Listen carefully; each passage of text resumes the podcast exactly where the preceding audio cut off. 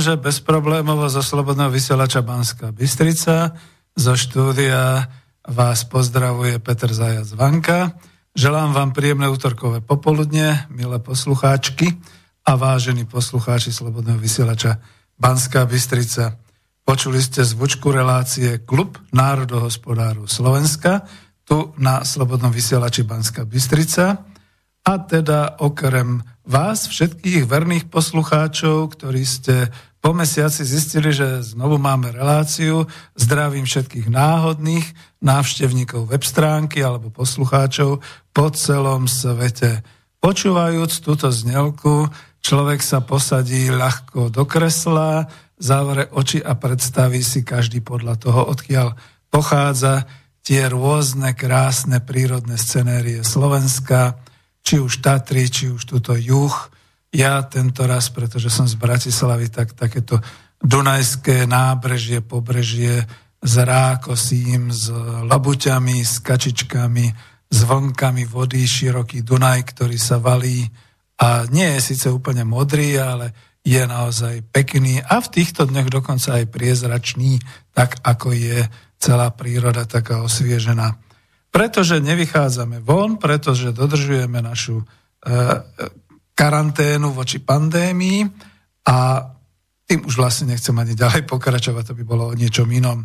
Takže počúvate snáď už deviatú reláciu Klubu národohospodárov Slovenska v roku 2020 a táto relácia má poradové číslo 64.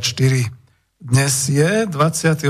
apríl roku 2020 a je to jediná relácia v apríli, ku ktorej som sa nakoniec podujal, pretože som dodržiaval nielen karanténu, ale aj určité také opatrenia, aby sa to teda nezhoršovalo. A som rád, že národ slovenský, obyvateľstvo slovenské, e, nielen, že má šťastie, ale aj disciplinované, má v sebe takú tú určitú, predsa len takú tú spolupatričnosť a výsledky sa dostavujú. No veď nás pochválil aj sám pán premiér Matovič.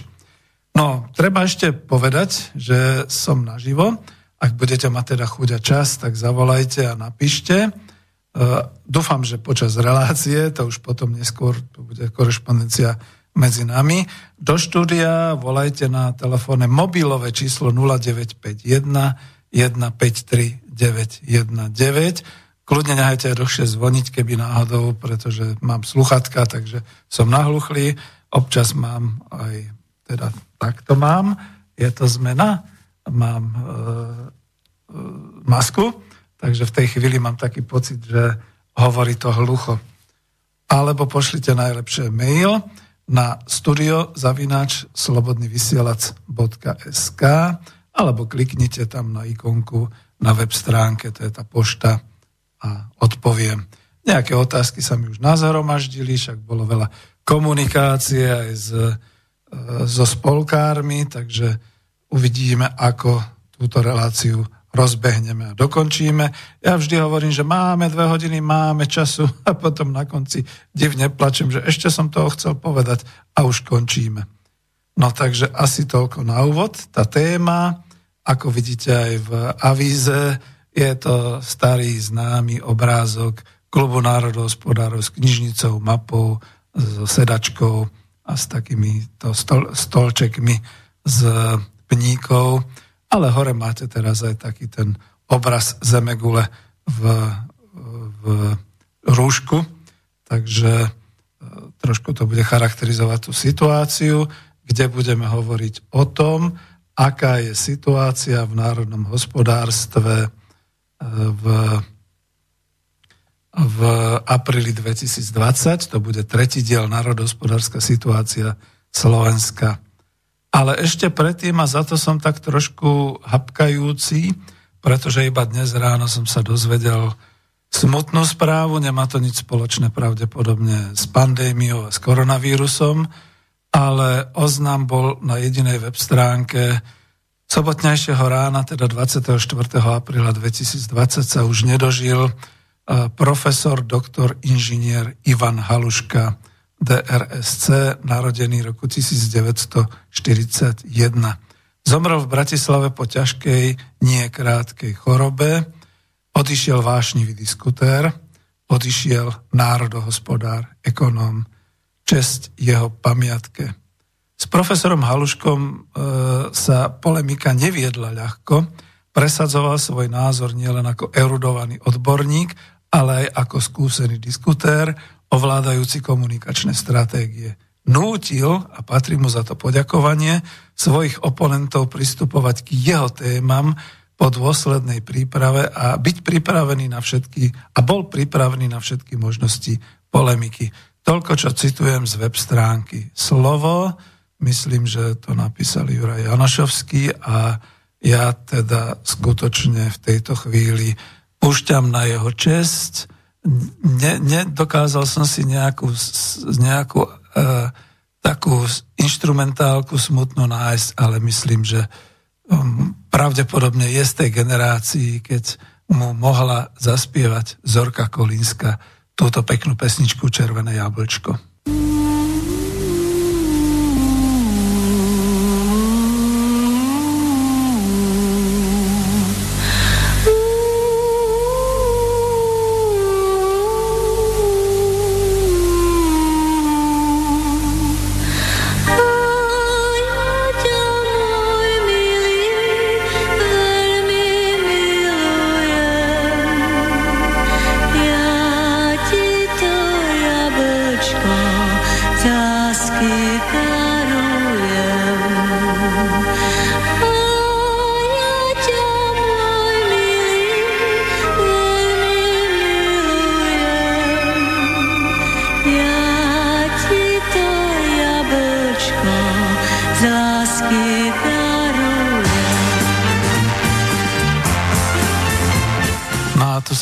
Či mám pokračovať v tej pesničke, lebo ten začiatok bol ozaj taký pietný, ale myslím, že môžeme na jeho počas dať celú pesničku.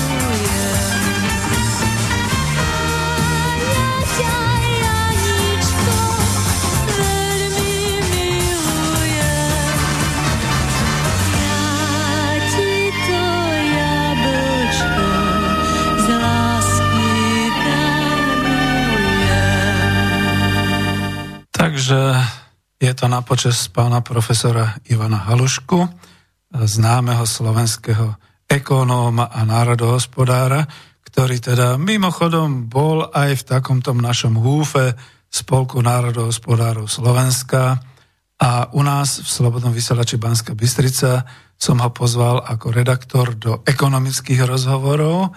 Neuveríte, to, je, to bolo ešte 19.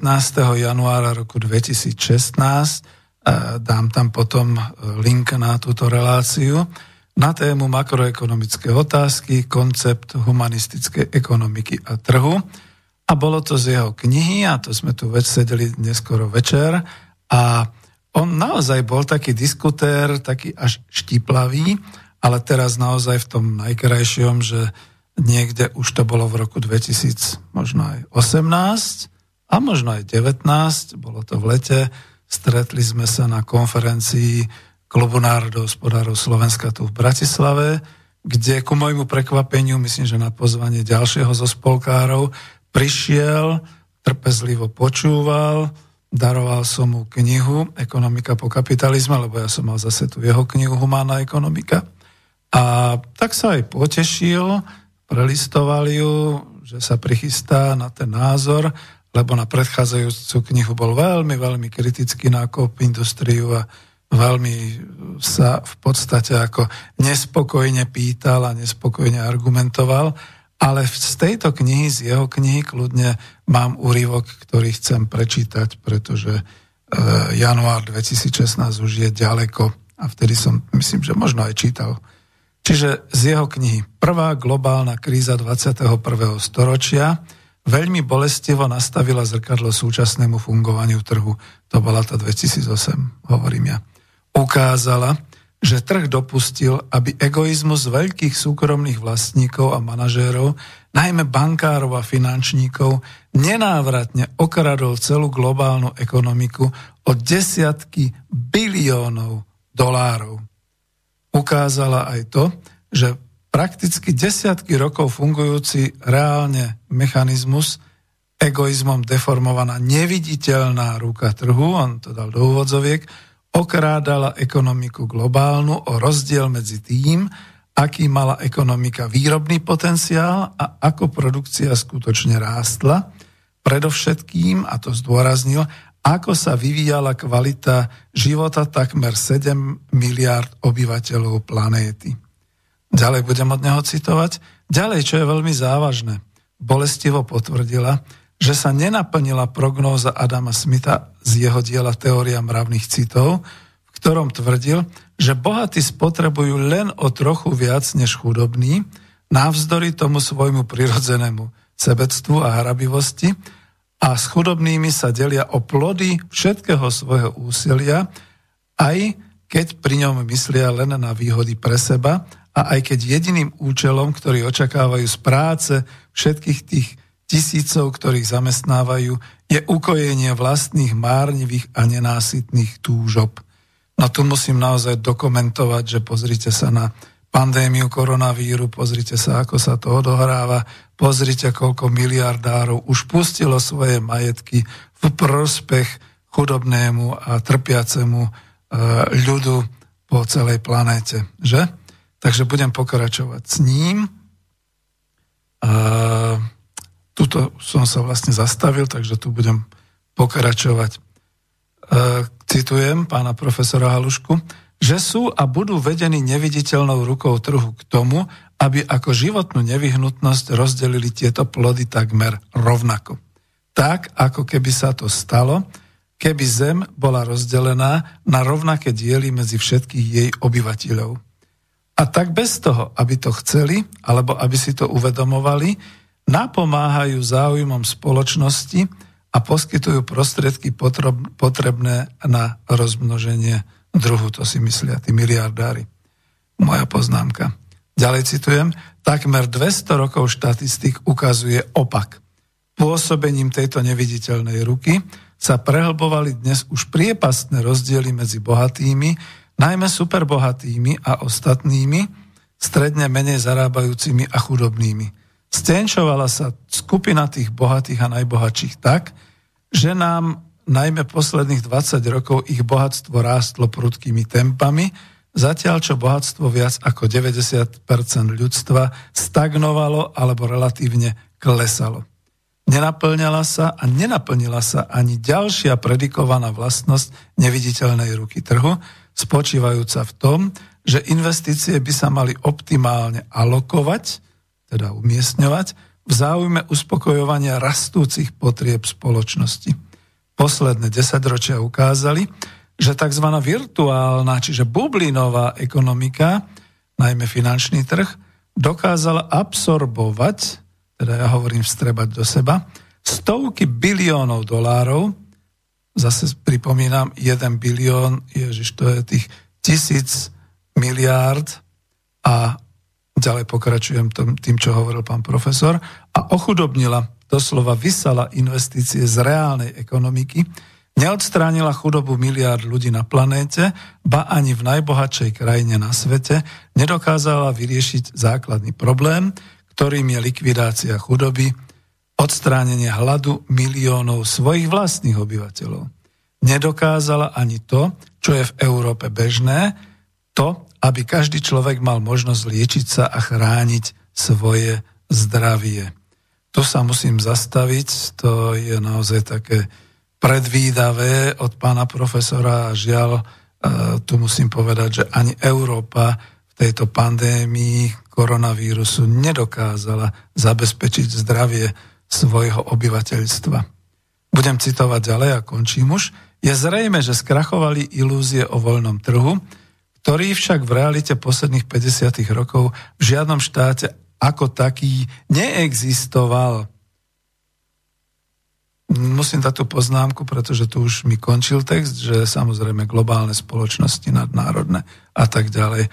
Tak toto boli vlastne prorocké slova pána profesora Ivana Halušku, čest jeho pamiatke. No a naša dnešná téma, národohospodárska situácia Slovenska, tretí diel, apríl 2020. Už tu boli dve, dokonca priamo predchádzajúce časti k národohospodárskej situácii, ako sa to rozvíjalo aj u nás v tej našej obrane voči pandémii koronavírusu, čo sa dialo v hospodárstve, trošku aj v politike. A ja by som iba zdôraznil tú jednu vec, ktorá Eh, ja som sa síce pokúšal ju dávať aj na blogy, pokúšal som sa povedzme niekde diskutovať, kde sa dalo. Uverejnili mi dokonca aj ten istý článok, myslím, v, na web stránke DAV2. No ale neprenikol som nejako ďalej a stále to zostáva len v takom kruhu verných poslucháčov. Nepreniklo to ani do politiky. Tak to je práve to, prečo som kandidoval do Národnej rady Slovenskej republiky, pretože určite by aspoň jeden prejav, keď už nič iného v tej bezmocnosti zaznela to odo mňa práve na túto tému a možno by v nejakom tom krízovom štábe by sme sa snažili o presadenie týchto humánnych kritérií v makroekonomike, tak ako ich mám v tej knihe Ekonomika po kapitalizme. Ako vidíte, kde sa ich dotkol, ale skôr z tej stránky reprodukčného procesu pán profesor Haluška a kde to všetci ako spolkári uznávame, že sa to deje a že máme možnosť v priamom prenose sledovať, ako bolo nutné, nevyhnutné, pretože išlo o život a išlo o zdravie, v každej krajine, v každom národnom štáte spraviť opatrenia, ktoré priamo akoby myšlienkovo išli tým smerom tých nových humánnych kritérií. Takže ja ich zopakujem a budem veľmi stručný, možno to potom ešte trošku rozoberám podrobnejšie. Išlo o tieto štyri základné makroekonomické kritéria, ktoré dnes naozaj začali fungovať úplne prioritne. To bola tá zmena paradigmy od hospodárskeho rastu a od konkurencioschopnosti a všeličoho, ako vidíte, skutočne sa celosvetovo globálna ekonomika ekonomika v jednotlivých krajinách utlmila. A prečo? Veď nebola vojna, veď nebolo prinútenie nejakého silnejšieho súpera, konkurenta, ktorý povedal zničím vás a zničil nás a podobne. ale predsa len boli to kritéria, tak ako sme sa viacerí v spolku národohospodárov zhodli, že pravdepodobne najvyšším tým ľudským atavistickým božstvom, ktoré v tej chvíli zareagovalo, zaúčinkovalo, bol strach. Obyčajný ľudský strach, strach o svoj život, o svoje zdravie, strach o zdravie príbuzných, o zdravie známych, o životy ľudí a hrôza z toho, čo sme nakoniec videli v prenosoch z toho, ako umierali ľudia. Naozaj ešte než začnem, tak e, trošku odbočím dvoma, troma vetami. Nech mi nejdu na oči tí ľudia, ktorí to dodnes a stále považujú za akúsi obyčajnú chrípku, kvôli ktorej sa robí nejaký veľký cirkus. Dávam jeden veľký celosvetový návrh, však nech to nejaký z tých miliardárov zasponzoruje, nech sa prihlásia všetci títo neveriaci Tomáši do niekoľkých autobusov, vlakov, lietadiel, nech ich prevezú do tých nemocníc v New Yorku, Španielsku, nech ich prevezú do Talianska, nech naozaj na mieste vidia tie masové hroby, ale predovšetkým, to by bolo kruté, nedávajte im žiadne rúška na tvár, ani žiadne rukavice, nech tam sú, nech to vidia, nech pôsobia a nech vidia, čo sa deje, čo podstupujú lekári, ošetrovatelia, no a nakoniec aj patológovia a prečo sú tie hromadné hroby, že to nie je žiadny výmysel, žiadny hoax, a žiadna konšpiratívna teória, že to je skutočnosť. Pretože nám sa to bohovsky dobre hovorí zo strednej Európy a najmä zo Slovenska, keď sme dosiahli také vynikajúce čísla, teraz to zleznie, e, tak trošku ako ekonometricky, keď sme dosiahli vynikajúce čísla a keď to už vyzerá, že však už si dajme tie rúška dole, však už nič nie je, však už aj premiér nás pochválil. Je to všetko možno iba Božie šťastie, ja neverec to musím povedať, Božie šťastie, ale predovšetkým je to v našom charaktere disciplinovanosti a v našom charaktere možno aj strachu, obáv o druhých a možno aj z našej kultúry, pretože tak ako hovorí zase pre zmenu profesor Matúš Kučera z histórie, keď bolo veľmi zlé, Slováci skutočne sa vedeli zaťať, držať sa za rite. A no, to znelo dvojznačne, ale ja som to myslel zarito, sa držať a nepustiť sa Odolali sme všetkým historickým nástrahám, či to boli naozaj hordy nájazdníkov, či to boli okupácie, či to boli roky neúrody, či to, boli, či to bola morovárana, či to bolo čokoľvek, svetové vojny, sme tu a disciplinovane sme sa držali. Takže dobré, aby som toľko neobkecával, pretože ja som chcel ešte v tej prvej polhodiny zdôrazniť hlavne kvôli čomu teda je a dnes vidím tá kniha Ekonomika po kapitalizme pre mňa cenná, neviem, či by som to dokázal napísať aj v budúcnosti, že som tam teda uviedol, že namiesto makroekonomických kritérií hrubý domáci produkt, namiesto kritérií ROI, to znamená, že návratnosť kapitálu, rast, konkurencia, podobné veci, ktoré sa týkajú hlavne finančnej stránky veci a ziskovosti. Tu máme štyri humánne kritéria. Tým prvým je starostlivosť o zdravie, druhým je zabezpečenie sociálneho udržania a rozvoja krajiny, tretím je ochrana krajiny pred nebezpečím, štvrtým je vzdelávanie obyvateľstva. Na len ich aspoň takto prečítam, ako to bolo aj v knihe, a ako som to už teda osvetovo propagoval v blogoch, v pravde, v konzervatívnom denníku, na, hlav, pardon, na hlavných správach, v myslím, že na DAV 2 na svojej stránke, teda na našej stránke www.narodohospodári.sk vo viacerých článkoch. A to je starostlivosť o zdravie. Ja som to nazval tak uh, svetovo, aby tomu porozumeli aj iné národy. Healthcare, HC. Čo je teda vyjadrenie, vyjadrené tento, toto kritérium a celá táto paradigma investovaním a vynakladaním finančných a materiálnych prostriedkov pre odvrátenie smrti a zachovanie zdravia obyvateľstva.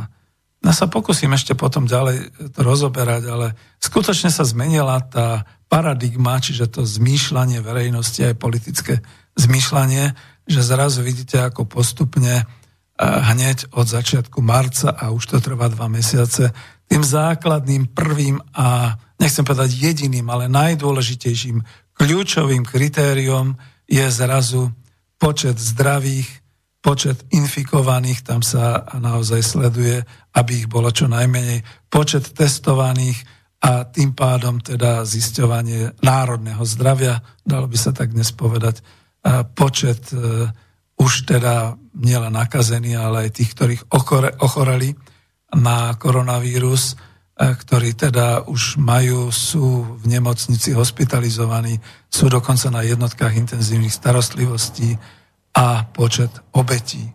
Dlho, dlho slovenská spoločnosť bojovala, že toto ešte nie je umrtie typické pre koronavírus a podobne. Potom zrazu predsa len k tomu došlo, bol jeden boli dve obete, boli štyri obete, dnes je 20 týchto obetí.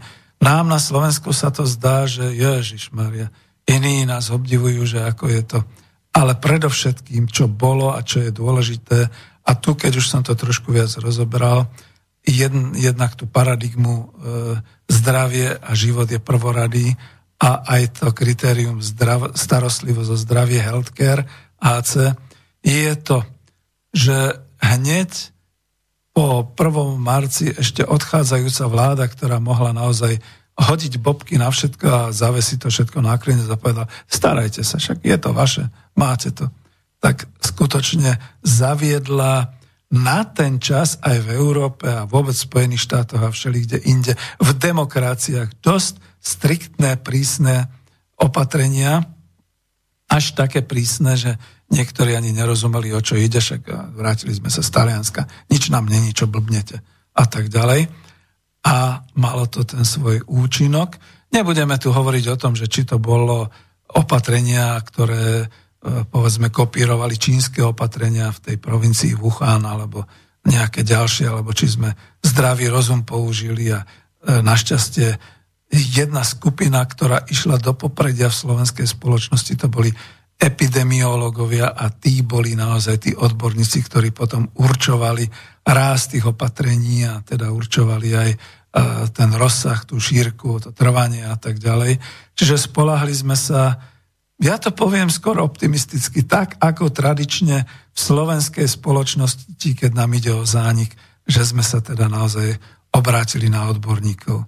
Neskutočne si to u mňa pohoršil jeden z bývalých kolegov z z kandidátky ľudovej strany naše Slovensko, ktorý dal taký sprostý, skutočne sprostý blok v hlavných správach, že ja som, ja som epidemiolog, kto je viac. No títo mladí hlupáci, no ne, človek nevie, čo má na to povedať skutočne. Takže som rád, tieto opatrenia boli učené, určené a podstate novej vzniklej vláde je to trošku také blbé povedať, že nezostávalo nič iné vzhľadom k tomu, ako bola vystrašená verejná mienka, že sa skutočne pustiť tou cestou. Robili všelijaké prešlapy, čo ja viem, ten blackout a podobné veci. Na druhej strane je chválihodné a treba naozaj zase oceniť, že napriek tomu charakteru tejto vlády, že sú v nej štyria milionári, a človek, ktorý sám sebe hovoril, že je šašo a podobne. Ale že predsa len jednoducho pokračovali ďalej a vytvorili niečo, čo sa v iných krajinách tiež rozvíjalo, však neboli sme nejaký vzor, ale vytvorili niečo celosvetovo, čo sa skutočne dá aj v tej oblasti, ktorú som kedysi študoval a propagoval, čiže riadenie pomocou vedomostí, knowledge management, že skutočne sa všetky tie najlepšie pre, praktiky odpozorovávali a konzultovali krajina od krajiny a skutočne sa zavádzali a tým sa zachraňovali stá tisíce ľudských životov, podľa mňa. Vidíme to na Spojených štátoch, vidíme to na Španielsku, vidíme to na ďalších krajinách a že to teda fungovalo. A u nás to zafungovalo. Máme 28 apríl roku 2020 a výsledky sú obdivuhodné, obdivuhodné napriek veľkému počtu testovaných, e, nechcem povedať, že či ich je viac, či, či e, koľko bolo tých prípadov, ale bolo ich na prstoch jednej ruky a dva, dve ďalšie obete do tých 20, ale to myslím, že už boli naozaj ľudia, ktorí boli dlho chytení a chorí.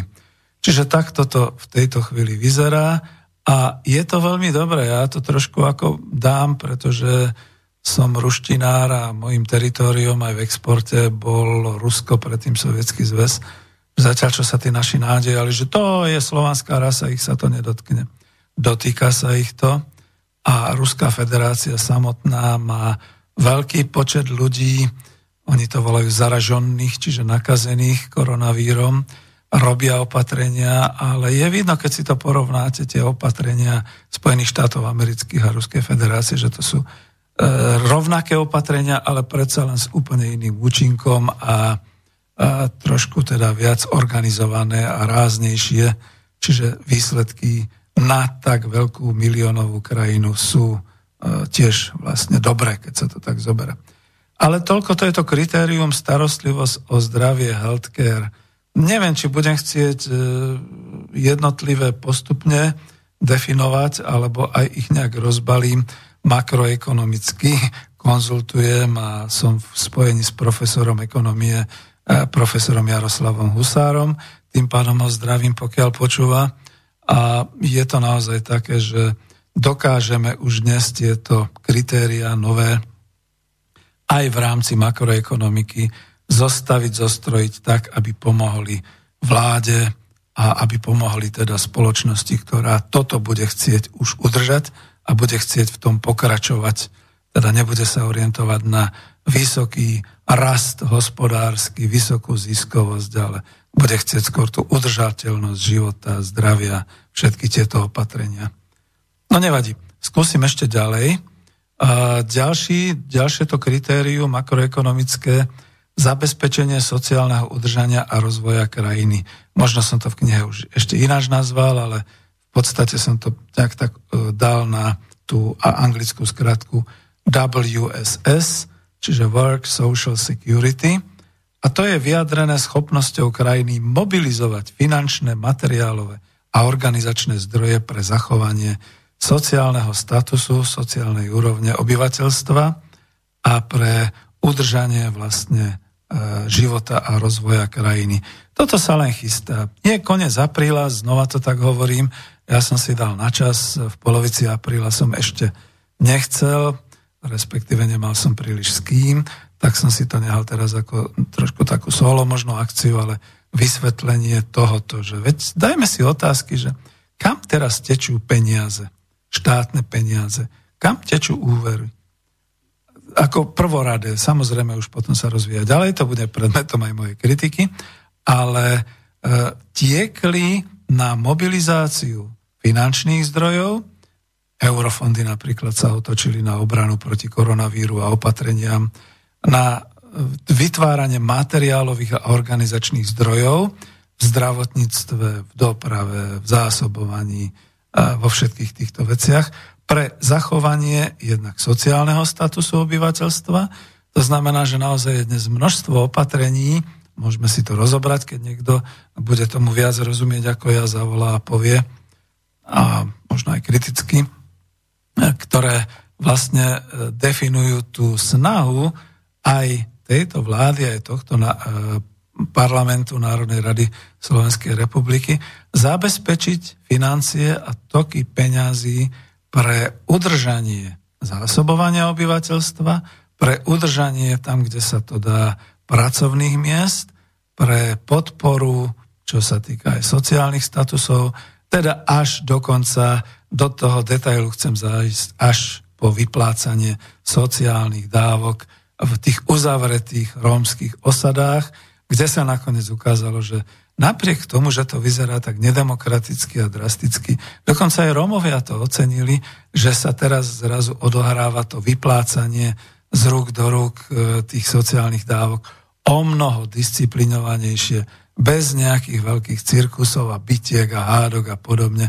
Pretože každý, kto chce, a kto chce dostať dávku, sa postaví pekne v dvojmetrovom odstupe, natiahne si e, masku, natiahne si rúsko, dá si rukavice, ešte pred okienkom si dá frknúť trošku toho, tej dezinfekcie, podpíše sa, preberie si peniaze a potom už je šťastný. Ešte druhá vec, nemajú to kde minúť, pretože nakoniec teraz sa až ukázalo, kto sú tí z ich radov, možno aj tí keťasovia a všetci tí, ktorí ich pripravovali o peniaze, takže je tam aj to zásobovanie, aj dobrovoľnícke a podobne.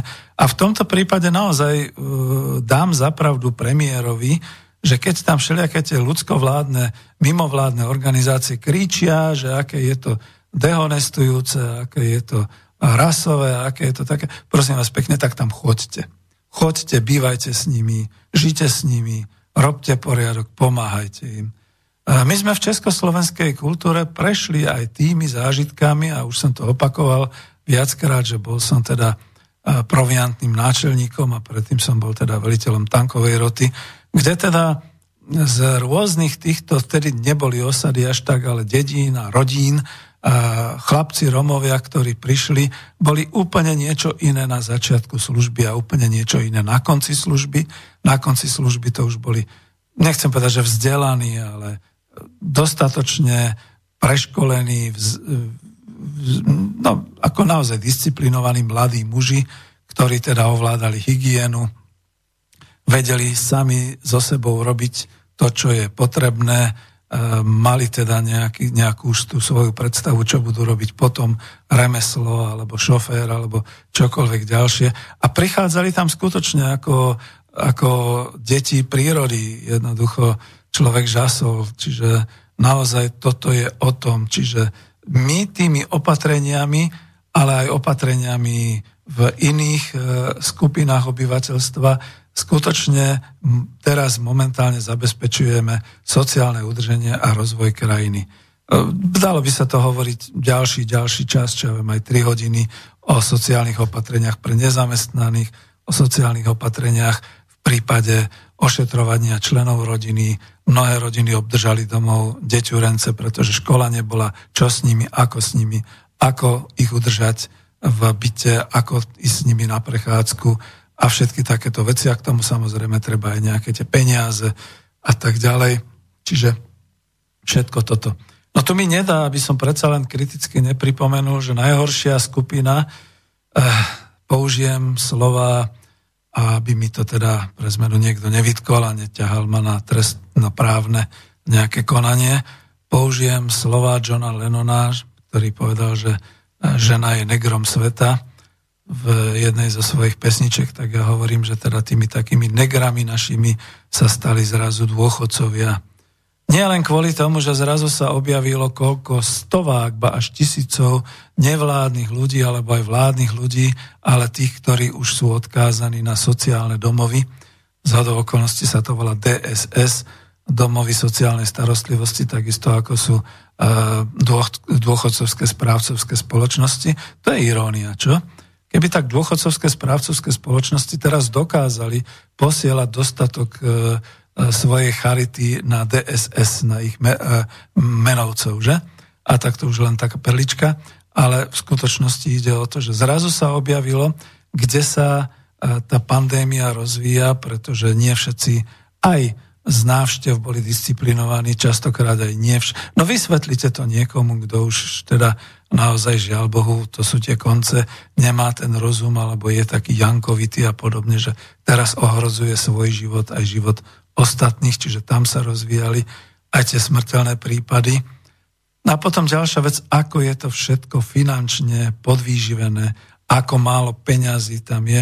Lebo veď keby bolo dosť peňazí, keby boli tie E, domovy sociálnych služieb tak dobre prosperujúce, ako sú tie nemecké, alebo ja neviem, v iných vyspelých európskych krajinách, veď sme v Európskej únii, mali by sme byť po tých 15 rokoch už tiež tou vyspelou krajinou, tak by nemuseli naše opatrovateľky sa vracať cez karantény z Nemecka, Francúzska, Talianska, Rakúska. Boli by doma a ošetrovali by nedaleko svojho bydliska v najbližšom DSS, a možno len svojich susedov, svojich príbuzných, ktorých poznali od mala a podobne. Takto je to naozaj trhová neviditeľná ruka, že naše ošetrovateľky pôsobia v Nemecku, Taliansku, Británii, všeli kde inde a tu u nás, no, kto ich ošetruje? No to, to nie je téma, ktorú chcem teraz rozoberať, ale hlavne sú to slaboplatení ľudia, častokrát aj s dosť malými znalosťami a skúsenosťami. Dobre, aby to bolo veľmi konkrétne, ja som to zažil u strýka, ktorého v tom nezvládnom stave 300 kilometrov od Bratislavy, tam sme nemali možnosť ho nejak ošetrovať. Umiestnila rodina, naša rodina, kľudne to takto poviem, v DSS v Rožňave a aby som povedal konkrétne v Čučme a on tam zomrel. Zomrel človek, ktorý bol po operácii, ktorého bolo treba rehabilitovať, ktorému bolo treba dať patričnú starostlivosť, už je to dobrých 6 rokov ale nedali mu tú starostlivosť. A keď ste tam aj prišli, tak dobre, aj ste uplatili kávičkou, bombonierov, možno aj šupli nejaké tie peniaze, že sa budú o neho starať, ale tak, to, tak akože toto je, ak je to všetko na tom, a my sami, Slováci, sme chudobní v tomto smere, tak nečakajte, že naše domovy sociálnej starostlivosti budú na tej úrovni britskej, nemeckej, francúzskej a neviem ešte akej kde teda to je. Takže tu naozaj sa kanalizoval ten koronavírus a túto prepukol vo veľkom. To je o tom zabezpečení sociálneho udržania, kde tu je teda veľká slabina, kde je čo robiť. A ďalšia slabina dôchodcovia. Veď ste videli, no už dlho hovorím, to som až tak veľa nechcel, ale videli ste, čo to pôsobí, keď e, vláda vyhlási nejaký ten čas nákupu pre dôchodcov. Najprv to bolo len odporúčané, potom to bolo tuším prikazované. Ale ako sa toho zmocnili vykonávači moci. To znamená takí tí zupáci, ktorých si prenajali, alebo ktorí boli ako bezpečnostná služba SBS v tých obchodoch, v tých Lidloch, Kauflandoch, Teskách a podobne, ktorí zrazu, to som zažil, kľudne to môžem zase povedať, v Lidli na pri malom trhu v Petržálke, kde ten zupák proste zúrivo ešte od vchodu zakričal e, na 100-metrový rad skoro na konci, hej, vy tam starí, chodte domov, vy tu teraz nemáte čo robiť a tak ďalej. Tak viacerých nás to pobúrilo a starec argumentoval, že však teda dobre, ako ja tomu až nerozumiem ani, ale ja musím k lekárovi, ale proste niečo také. Tak mu teda aj poskytli, niekto si spísal, čo potrebuje nákupiť, tak mu nakúpil, ale je to takéto zupáctvo. Ja keď som to konzultoval s ďalšími ľuďmi, tak e, mi potvrdili hlavne tí starší, že Peter, ty si myslíš, že fašistický slovenský štát ten fašizmus sa rozvíjal presne týmto spôsobom. Bol nejaký príkaz a vždy sa našli nejakí hlupáci. Vojenské slovo je to zupáci. Tí zupáci, ktorí si prevzali tú moc a teraz tú moc uplatňovali voči tým bezmocným. To znamená ten bezmocný starec, dôchodca, ktorý možno len omylom prišiel o tej 9. alebo proste bol tvrdohlavý alebo podobne. Na ňo niekto nakričal a podobne. My sme v tom rade sa vtedy už vlnili a hovorili sme, no tak teraz to už chápeme, teraz už len dať týmto ľuďom žltú hviezdu, vyčleniť ich zo spoločnosti, lebo že však takí sú. A teraz aj tie reči tých fanatikov mladých, ktorí potom hovorili, správne Matovič robí, čo si to myslia oni, čo tu majú, čo oni hľadať, nech idú domov, však oni majú času. Ha, musím to zastaviť, lebo mi prídu škaredé telefonáty. No ale takto sa to odohrávalo a predpokladám, že nielen v Bratislave, aj v iných veľkých mestách, dúfam, že nie na vidieku. Tam sa ľudia poznajú predsa len. No ale završím to tým, že to má aj to ekonomické pozadie, lebo ja som si to vyskúšal. Ja som na tej hranici, keby sa ma bol opýtal takýto zupák, že vy tu čo robíte, tak mu ukážem občianský preukaz a pustí ma. Som dôchodca, ale nemám 65 rokov. Naopak, keby som prišiel po 9. vy tu čo robíte, tak ukážem na seba, som dôchodca a som šedovlasy, tak čo chcete po mne. Takže človek dokáže aj pomýliť v takých chvíľach. Ale problém, pretože som si, som si urobil prieskom v tých obchodoch, bol, že zásobovanie bolo v pohode, čo sa týka rána, no ale po tej 9. už boli vykradnuté obchody. Ako mnohé sortimenty, a hlavne teraz to nefungovalo, tie zľavové akcie, že vždy je vypísané zľava v niečom a tak ďalej. To už nefungovalo. pretože e, vlastne ten tovar bol vypredaný a nedokladal sa, respektíve dokladal sa už až po obede. To máte celý prieskum malo obchodu, ako sa to dialo v súčasnosti. Dokonca ako sa to rozvíja diskriminačne, ja sám nemám taký ten telefón, ten taký uh, otlač, teda naopak ten taký dotykový, mám obyčajný tlačítkový, takže ja nemám možnosť si zobrať z Lidlu alebo z Kauflandu, alebo odkiaľ také tie zľavy, ktoré sú na tých QR kódoch. Tak to je tiež diskriminácia starých ľudí, nemyslíte? Ako pokiaľ sú a žijú, tak treba rovnocené podmienky, aby mohli. Lebo keď nebudú môcť, tak je to naozaj tá veľmi tvrdá až fašizujúca diskriminácia. To si vôbec teda spoločnosť neuvedomuje. A ja som si to uvedomil aj ako šofér, že keď zase pre zmenu ukazovali, aby to nebolo iba o nás, Moskvu, a kde teda všetci vodiči boli púšťaní do Moskvy, do toho veľkého 15 miliónového mesta, keď išli po príchodzích cestách, iba na základe toho, že policajt ich proste očekol, mali svoj QR kód a mohli ísť ďalej. A teraz povedzme, ako by som ja bol ako starší pán, šiel do tej Moskvy alebo do tej Bratislavy, alebo pohyboval sa po uliciach, keď ja nemám žiadny QR kód, ktorý je v takom telefóne. A odmietam mať takýto tento dotykový telefón, pretože mne sa nepáči, mám na to tlsté prsty, mne to nefunguje tak, ako by bolo. Takže už sme odhalili aj tých negrov v našej spoločnosti. E, berte to naozaj tak, ako to spieva John Lennon, aby si tu pre mňa nikto neprišiel. A budem pokračovať e, v tom ďalšom e, makroekonomickom opatrení. Čiže vidíte aj to druhé VSS, Work Social Security, je o tom, že treba zabezpečovať určitými makroekonomickými kritériami a prioritami E, spoločnosť.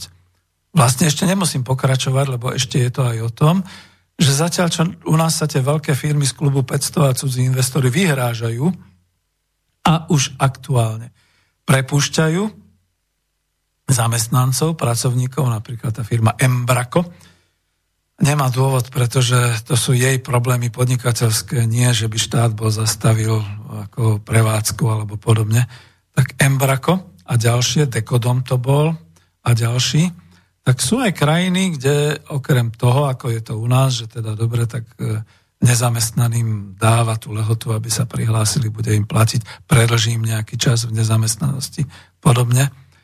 Ten e, nedemokratický e, premiér Maďarskej republiky Orbán jednoducho povedal, že nezamestnaní, ktorí si do troch mesiacov nenajdu prácu, tak im ju štát poskytne a zaplatí mzdu.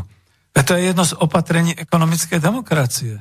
David Schweikart oznámil, že najvyššou a poslednou inštanciou pre nezamestnaného, pre človeka, ktorý nemá príjem, je štát, ktorý mu poskytne to zamestnanie.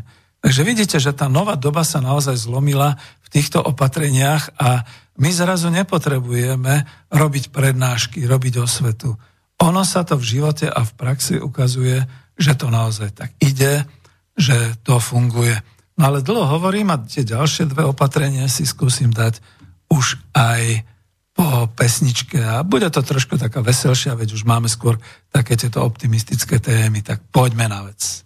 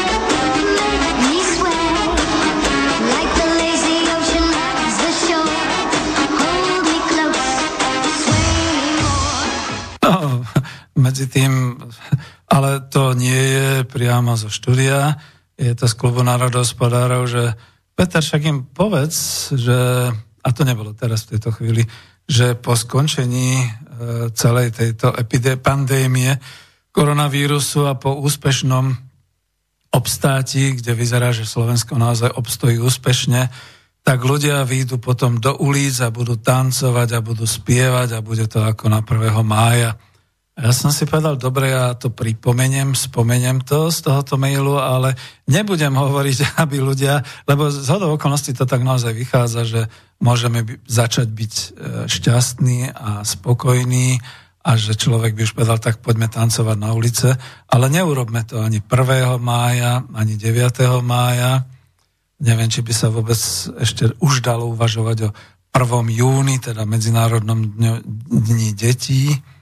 Ťažko povedať, že či by to mal byť taký ten prvý, prvý e, deň e, prázdninový alebo dovolenkový, ten tradičný, že 1. júla. Ale to by bolo také zaujímavé. Možno na deň detí, keby to už bolo úplne v pohode, že niekoľko desiatok dní alebo proste 10-15 dní, že už nič, a tak ďalej a vyzdravenie tých, čo boli v tom a tak ďalej, že by skutočne dokázali obecné úrady a mesta a starostovia, možno aj parlament a vláda zorganizovať taký ten skoro až festival radosti nad, e, nad e, koronavírom a podobne a že by ľudia vyšli do ulic a tancovali a spievali od radosti. To by bolo pekné, ale nechcem to iniciovať, pretože potom budem veľmi poťahovačný, keby sa čokoľvek odohralo. Ale viem si to predstaviť. Za to je tá pesnička Sway, ktorá je, bola taká populárna kedysi a je to naozaj taká tá Mama Rimba. Dobre, takže ďalší z tých e, štyroch ukazovateľov, dva už máme, ďalšie dva e, makroekonomický ukazovateľ ochrana krajiny pred nebezpečím TDP, Threat Defense Protection je zaujímavé, že nič také, ja odoberám aj takú web stránku, podľa mňa tých, čo sa točia okolo, okolo uh, ekonomickej demokracie v Spojených štátoch, nič také zatiaľ ich nenapadlo. Písali niečo, teda ten green o zelenej ekonomike a podobné veci, ale nie o tejto ochrane ľudí. Takže ten názor aj z tej knihy, toho ďalšieho makroekonomického ukazovateľa je ochrana obyvateľstva, ochrana krajiny pred nebezpečím. Vidíte, už som to trošku modifikoval v apríli 2020. A preto si myslím, že dokonca už sú karanténne opatrenia, uzatvorili sa hranice národných štátov, boli nasadení vojaci, policajti, záchranárske zbory, vyhlasovali jednotlivé štáty stavy núdze, až výnimočný stav v Bulharsku, myslím, že už som to aj opakoval, zákaz voľného pohybu obyvateľov kvôli masovému nakazeniu sa celej populácie. A to je takéto zaujímavé, že e, mnohí sa ma pýtali, trošku teraz akoby odbočím, ale taká perlička, že Peter, ty musíš byť e, veľmi nespokojný, že si sa nedostal do parlamentu, a zase naopak ten tvoj Kotleba musí vyskať, že všetky opatrenia, ktoré chcel zaviesť, sa mu podarili. Som sa tak ako nechápavo díval a oni hovorili, no veď predsa boli zavreté štátne hranice. Tie kontroluje armáda. E, dá sa chodiť e, jedine na pás alebo na povolenie, teraz karanténne a podobne. Boli uzatvorené rómske osady, obklúčili ich hermetickí vojaci a policajti a robia sa tam poriadky a sleduje sa obyvateľstvo cez tie mobilné telefóny. E, jednoducho takéto všelijaké opatrenia. Ja som hovoril, ste sa zbláznili, veď za prvé prečítajte si poriadnejšie tento programové priority, ktoré mala ľudová strana Slovenska za druhé reku. Keď už chcete počuť takú seba iróniu, tak samozrejme ma to štve, lebo ako dôchodca s 394 eurami mesačne som mohol mať 5000 eur a mohol som sa takisto tváriť, ak naši parlamentní poslanci a teda všetci títo, že s radosťou dám do nejakého fondu nejakých 500 eur, však mne to neubliží, mám vysoký plat, ale koniec randy a sebairónie, takej tej anglickej, ale keď sa vrátim k tomu, skutočne toto je tá situácia, kde som aj pri manažerských koučovaniach a školeniach musel povedať, je to mimoriadná situácia, musí preč demokracia, musia prísť poriadky, ktoré boli vopred predsa stanovené a definované pre mimoriadný čas, pre čas nebezpečenstva, ochrany života, zdravia a tak ďalej. To je to isté, ako keď máte pri požiare, požiarnom nebezpečí. Okamžite po vyhlásení požiarného poplachu jedinú povinnosť zobrať si to najbližšie cenné, čo máte, kľúče, peňaženku, mobil a vypadnúť. A vypadnúť s tými najbližšími únikovými schodmi preč. Uh, už ani nemôžete hasiť, pretože za to už je nejaká iná požiarná hliadka, ktorá to hasí. Takisto v prípade povodní zobrať, vypadnúť. Takisto v prípade vojenského nebezpečia to sme tu veľmi zanedbali celú tú civilnú obranu a podobne. Ako pomaly títo slovenskí bránci boli považovaní za nejakú teroristickú organizáciu a podobne. A viem, že keď hovorili, tak zírali na nich e, detičky v školách, že čo to po nich chcú, keď im hovorili. A to sú v podstate veci branej výchovy. Ešte my, moja generácia to zažila, že čo robiť v prípade vojny, odobrať sa do krytu, nasadiť si masky, e, čo robiť v prípade vojenského napadnutia, ísť do záložných priestorov. Áno, my sme mali pochodové cvičenia z Vázovovej ulice hore až niekam na Kolibu, pešo a tam sme mali všelijaké také tie branné cvičenia, to znamená prechod zamoreným územím, od granátov, ošetrovanie, všetky takéto veci. Dnes to obyvateľstvo absolútne nevie, nepozná. Našťastie teda v koronakríze sa napriek tomu asi kvôli starším, pretože tí to definovali a hlavne kvôli tomu všade prítomnému strachu o život, o zdravie, o, o blízkych sa podriadili. Takže tá ochrana obyvateľstva, ochrana krajiny pred nebezpečím, to sú všetky tie, a dalo sa, by sa to, a dá sa to aj na makroekonomicky e, v podstate znázorniť, že čo stoja karanténne opatrenia, lebo to stojí peniaze.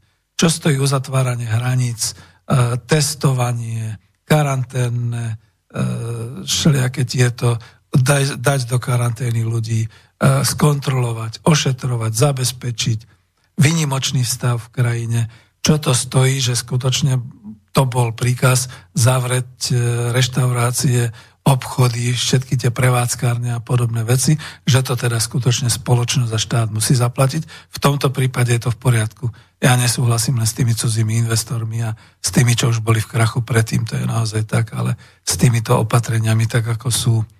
No a vypočítať, a je to teda ten nový ukazovateľ makroekonomický, jeden z tých e, štyroch, to znamená ochrana krajiny alebo ochrana obyvateľstva pred nebezpečím, Threat Defense Protection, TDP. Na ten posledný makroekonomický ukazovateľ vzdelávanie, education, E to je vyjadrené schopnosťou všetkými možnými formami a v tomto prípade sa ukázalo, že najlepšou formou je tá dištančná forma cez to vzdelávanie, cez počítač, cez e, elektronické médiá a podobne, teda virtuálne, zabezpečiť denné vyučovanie škôl tam, kde sa dá, zaučať v pracovných pozíciách, e, mať prácu na diálku, to sú tie home office a všetky podobné veci. E, je to veľmi dôležité, že v priebehu marca, apríla si to Slovensko odskúšalo a tam už boli rôzne kritické hlasy, že a mnohí žiaci sa ani len nedostanú k tomu. No nedostanú, lebo naozaj napriek tomu, že pán Čaplovič vykrikoval ako e, podpredseda vlády pre vzdelanostnú ekonomiku, že počítač do každej obce a podobné veci, ale ešte ten počítač do každej rodiny nie je a dokonca aj keď je mobil, tak nemajú tie aplikácie, aby sa mohli napojiť na učenie. Ja to viem, že my to máme povedzme z vlastnej rodiny, poviem tú skúsenosť, že aj pracujú moji príbuzní cez home office, čiže doma, cez počítač, aj povedzme komunikujú, cvičia, stretávajú sa. Ja sám mám Zoom, Čiže pozeráme si, je Skype, všetky takéto veci, vieme sa dohovoriť, vieme, môžeme mať konferencie a podobné záležitosti. A to sú všetko tie nové veci. Dokonca je to zaučanie v pracovných pozíciách. Ja sám som ešte kedysi dávno u strojárov v exporte zažil tu, už to vedeli, už to mali, ale neviem, či to niekto odskúšal, pretože to bolo drahé zase, samozrejme, že to bol ten luxusný tovar vtedy, že vieme zabezpečiť, že na vašom obrábacom centre my sa dostaneme cez internet kamerou a mikrofónom s vami do kontaktu. Vieme zaprvé z tých údajov zistiť, čo máte za chybu, ako tú chybu odstrániť a vieme zaškoliť vašich pracovníkov za prvé na práci na tom obrábacom stroji a za druhé odstrániť tú poruchu. A to sú fantastické veci. To už je naozaj svet 20 prvého storočia a zase nejak blbne mikrofón. Dúfam, že nie. Takže tieto všetky veci sa dajú a to je všetko zase ekonomicky spočítateľné. No čo je? Mikrofón, neblbni. To je všetko ekonomicky spočítateľné. No a keď si všetky tieto štyri nové makroekonomické ukazovatele pozrieme, tak prosím vás pekne, pozrite sa na Slovensko, na malú ekonomiku, ktorá je vo výdatnosti v štátnom rozpočte 17,5 miliardová ročne, na príjmoch, na výdajoch 19,5 miliardy, alebo niečo menej. Stúpa to tak asi o miliardu možno ročne v tých najlepších časoch. Teraz sa o to obávam, že bude padať.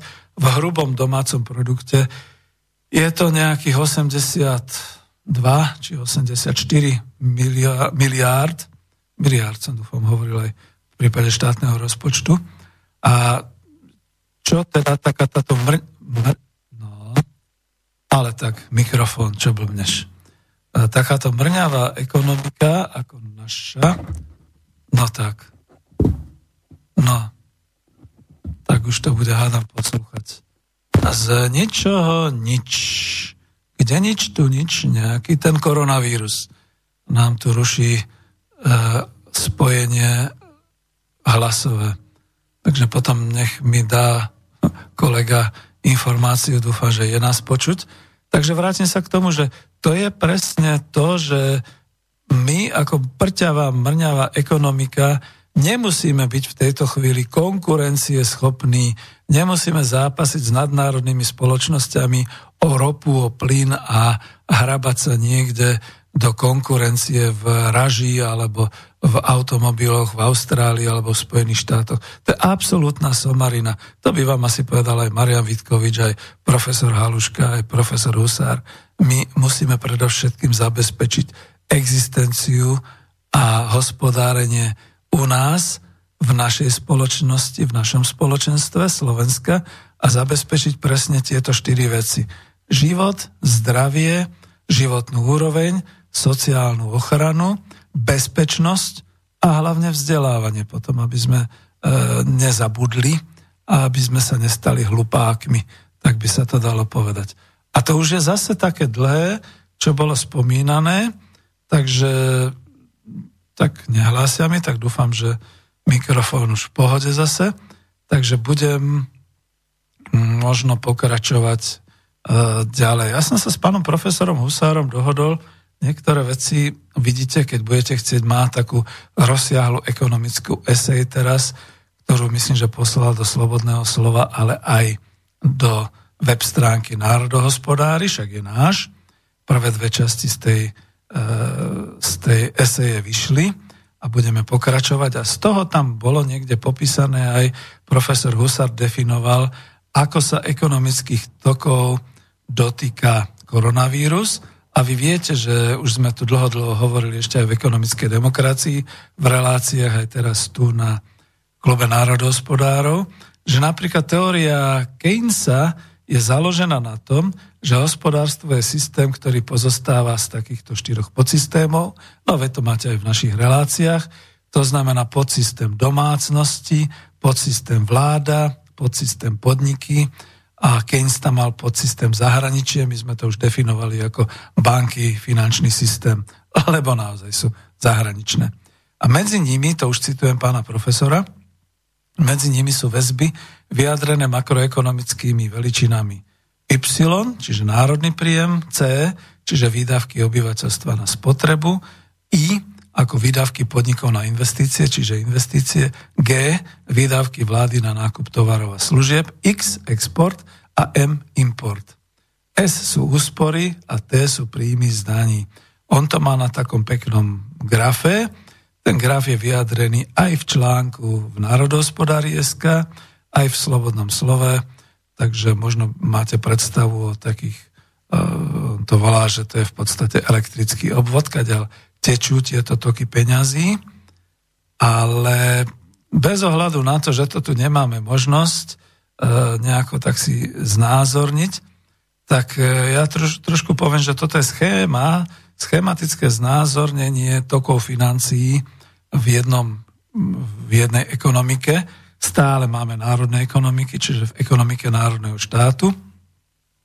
A dnes vieme, hovorí pán e, profesor Husár, že epide pandémia koronavírus sa dotkne všetkých týchto tokov a prečo? Pretože ich naruší, naruší vlastne ten systém hlavne toho rastu, tých investícií, tých odbytových problémov. Naruší sa výroba. Ukončila sa všelikde výroba, buď z hľadiska odbytových kríz, alebo aj z hľadiska príkazu e, vlád národných štátov, lebo to nie je len Matovič, to nie je len u nás, takže takto sa to deje. A tých tokov v reálnej ekonomike je teda po štruktúre, keby sme si to rozštrukturovali, približili bližšie, tak ako keď máte Google Map a stále približujete, fokusujete sa reálnejšie e, v tej mape k tej zemi, tak máte oveľa viac tých tokov a sú také rozvetvenejšie. E, také tie vzájomné vzťahy dokážeme vyjadriť iba pomocou matematiky a teraz som trošku v vo váškach, či sa pustiť do toho, pretože to bude dlho trvať, ale aspoň tých pár slov poviem k tomu.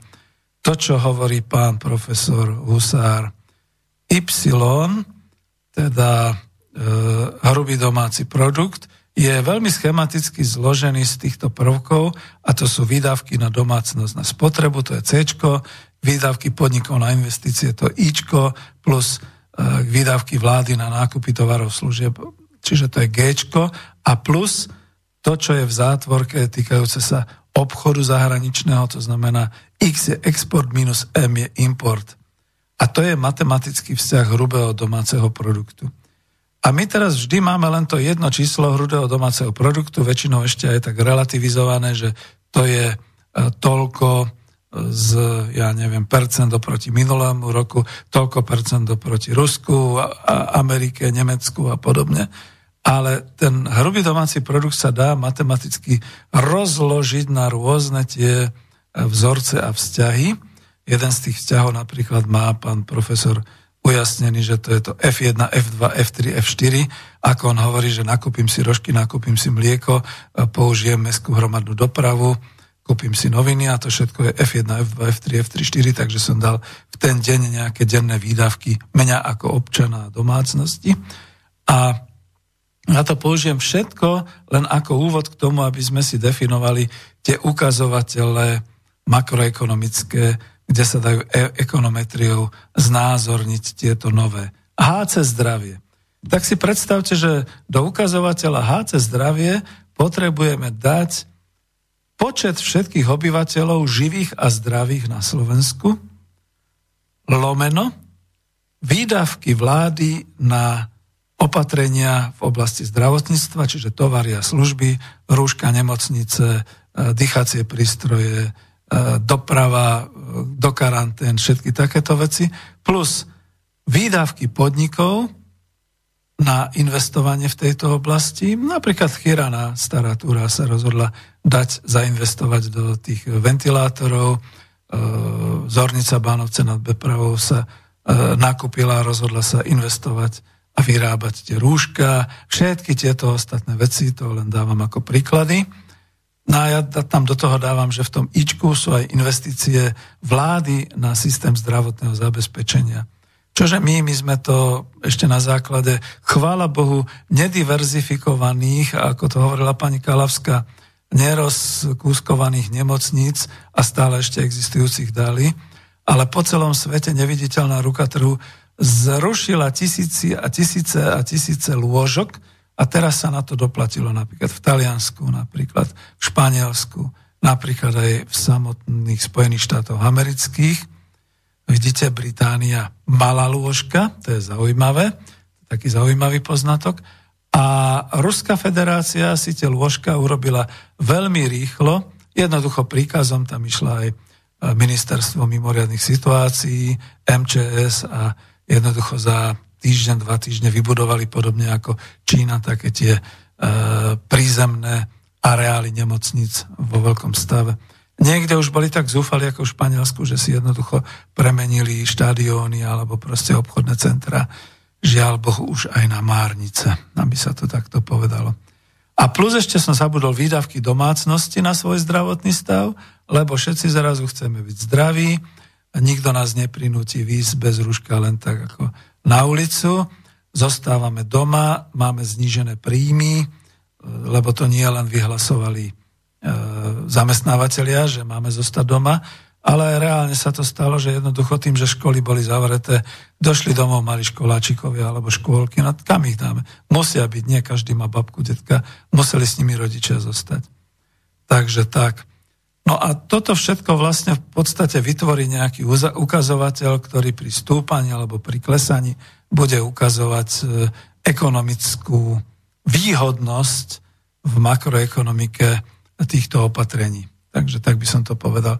Neviem, či si to vôbec trúfla naša vláda, alebo nejaký ten, e, ten inštitút, ktorý tak veľmi pláče, že najmä akože je zle, lebo globálna kríza kapitálových trhov a financií a tak ďalej.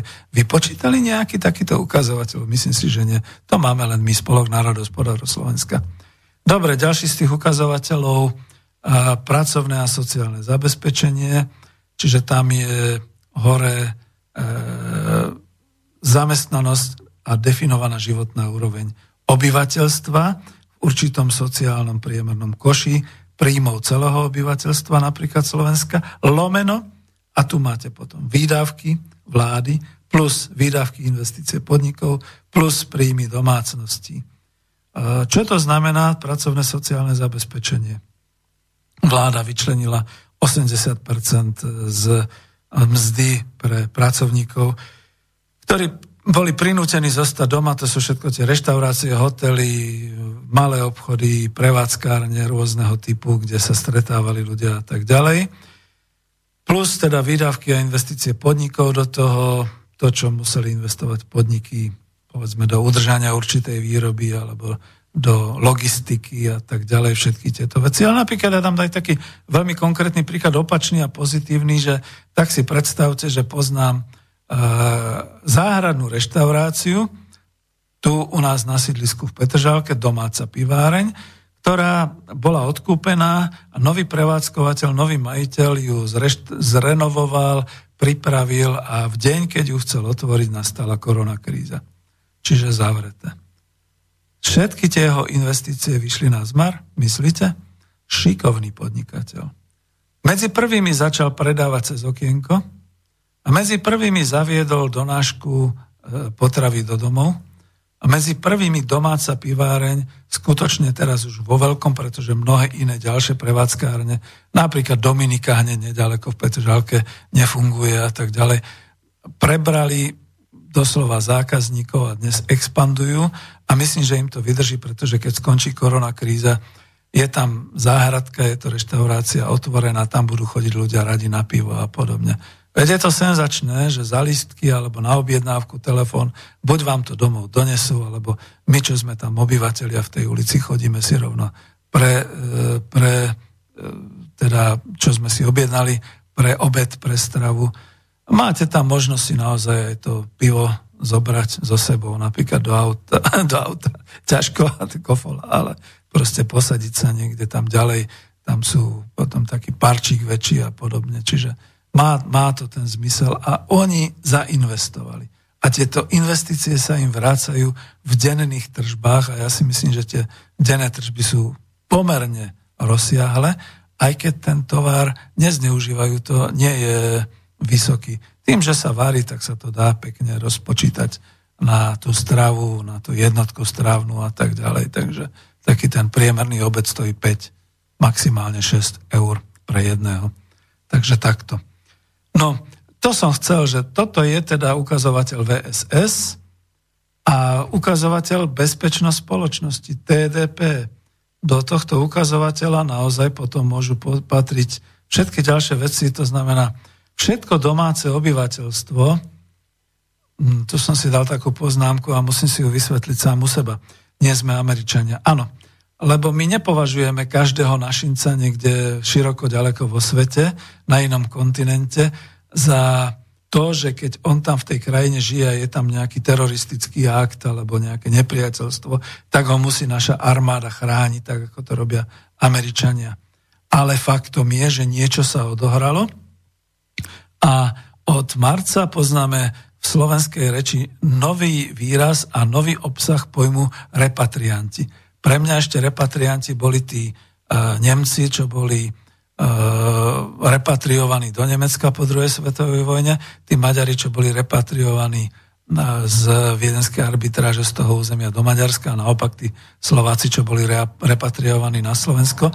A teraz je výraz repatrianti, moderní patriaci našincom, ktorí boli za prácou, povedzme, v, v Spojenom kráľovstve, alebo v Nemecku, v Holandsku alebo v iných krajinách, kde zrazu zistili, že tým, že sa zavrelo všetko, tak nemajú prácu, ale nemajú sa ani ako dostať domov, pretože sa zrušili letecké spoje, postupne sa rušili vlákové spoje a štát teda poskytol možnosť, aby sa vrátili. Najprv to boli hromadnejšie návraty, potom to boli už skôr individuálne. Dnes je to ale na tej úrovni, že na hraniciach vás ako repatrianta odchytia. Samozrejme, bolo by dobre, keby ste dali vopred do sebe vedieť, aby vás mohli umiestniť na dva týždne do nejakého karanténneho zariadenia. No tie karanténne zariadenia už boli tiež ako veľmi dobre zainvestované. Je to napríklad aj to, ten vládny areál, častá papiernička, Gabčíkovo a všelijaké ďalšie.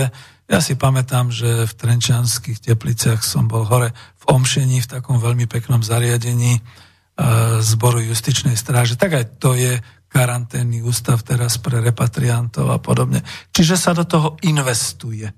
A investuje do toho vláda. A nech sa hnevá kdejaká repatriantka, že to nie je na úrovni Hilton hotela, ale vláda sa postarala. Ja viem, že oni aj niečo platia za to, no ale tak, pardon, bratia, je to predovšetkým vaša starosť, že chcete a vraciate sa domov, nikto vám nekáže, ale chcete, takže my vás radi v tomto prípade takýmto spôsobom ako spoločnosť e, prevezmeme a ste tu, len nám nesmiete škodiť. Nie ako ten nešťastník, čo sa dvakrát autom obrátil do romských osád a spôsobil karanténu celej osady, alebo nejako nejakí tí nešťastníci, čo sa nepriznali, že boli vonku a potom spôsobili aj karanténu lekárovi, dokonca aj nákazu lekárom a povedzme aj v tom dome sociálnych služieb a podobne.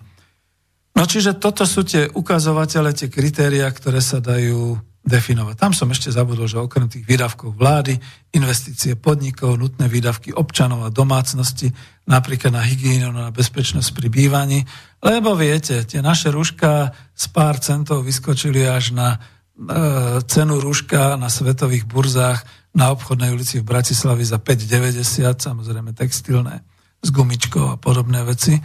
A niektorá z tých vlád okolo nás, myslím, že zakázala alebo stanovila cenu rúška, alebo to boli Turci dokonca, stanovili cenu rúška jednotnú a na 50 centov, tak to bola asi nejaká európska vláda.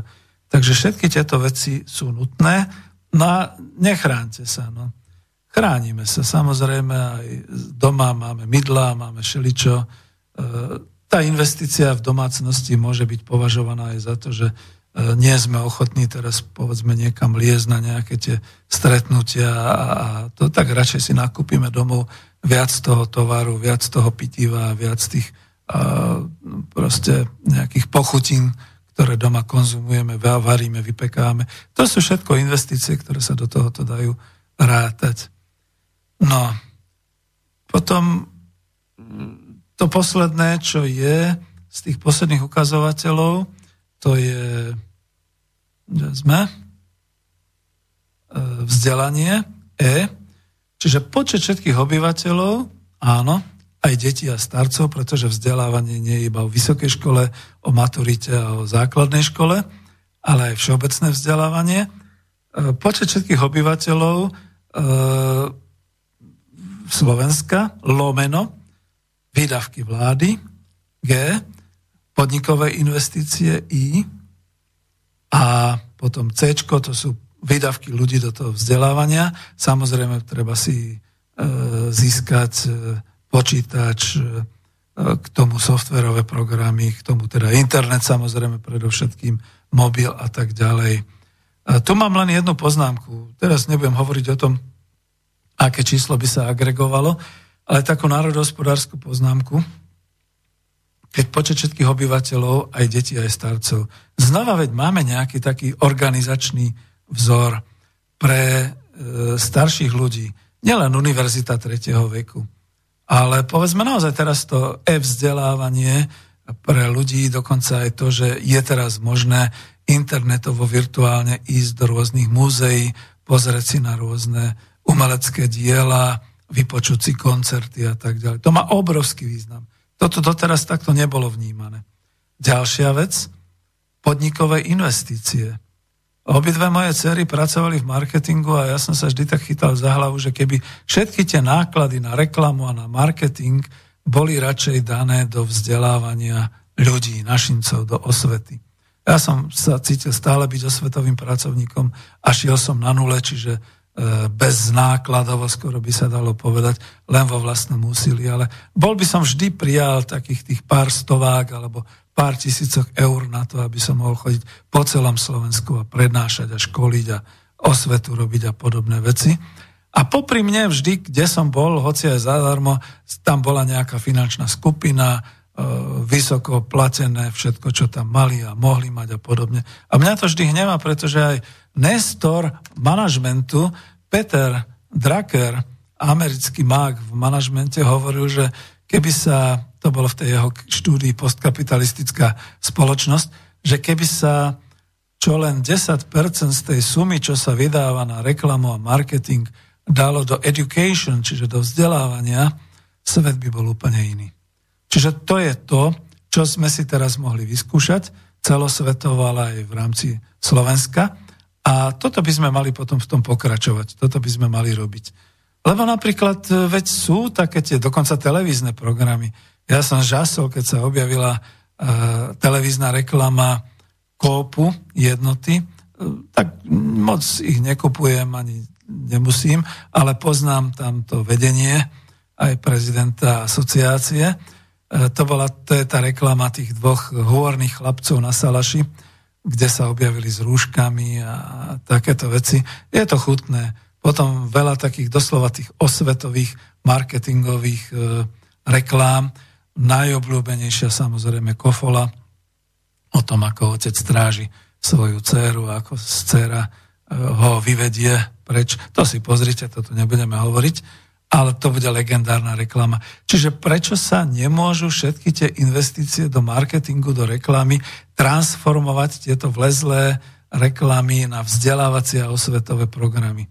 Lebo veď to aj bolo, kedysi BBC britská vysielala vzdelávacie programy uh, Open University, to bola tá dištančná škola, nebola len manažerská, mala aj matematické kurzy, prírodovedné kurzy, kurzy životného prostredia.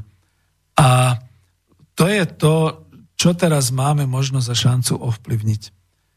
No a ďalšia vec, keď už som hovoril o tých uh, rôznych eventoch a o tých rôznych uh, akciách finančných, možno aj tých, tých farmaceutických firiem, ktoré zaplatia ťažké peniaze účastníkom za pobyt v špičkových hoteloch, za pláváreň, za e, zjazdovku a všetky také veci.